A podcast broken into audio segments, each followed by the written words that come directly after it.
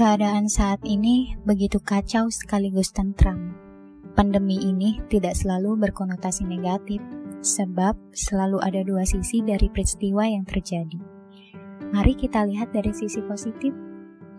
Kini, semua manusia sedang melakukan isolasi mandiri, alias berdiam diri di rumah.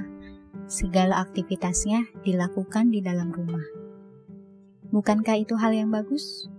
Rumah kembali menjadi hidup dengan semua penghuni di dalamnya. Sebab biasanya mereka hanya jadi tempat singgah untuk sekedar tidur.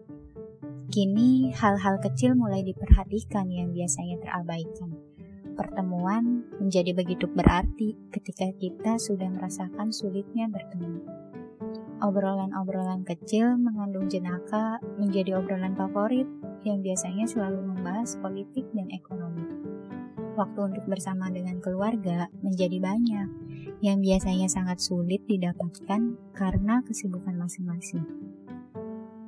Bukankah itu yang kita harapkan? Kita kesampingkan dulu harga bahan pokok yang kian naik dan pasokannya yang langka. Fokus terhadap kasih sayang dan cinta yang dulu terabaikan. Banyak anak-anak kecil yang sekarang mulai senang karena bisa menghabiskan waktunya bersama ayah dan ibu orang-orang perantauan tidak lagi perlu menabung rindu terhadap keluarga, karena kini ia punya waktu untuk bersama keluarga.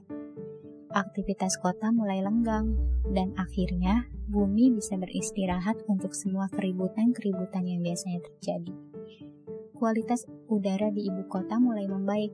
Um, bukan mulai membaik, tetapi lebih tepatnya sudah membaik banyak orang yang sudah menerapkan gaya hidup sehat, peduli terhadap lingkungan dan kebersihan, dan orang-orang egois mulai membesarkan hatinya untuk menurunkan kadar egonya. Di balik pandemi yang menakutkan, ternyata masih ada sebuah kesenangan di dalamnya.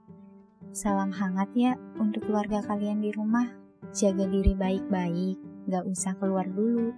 Nanti kalau semua ini sudah selesai, kita bertemu ya.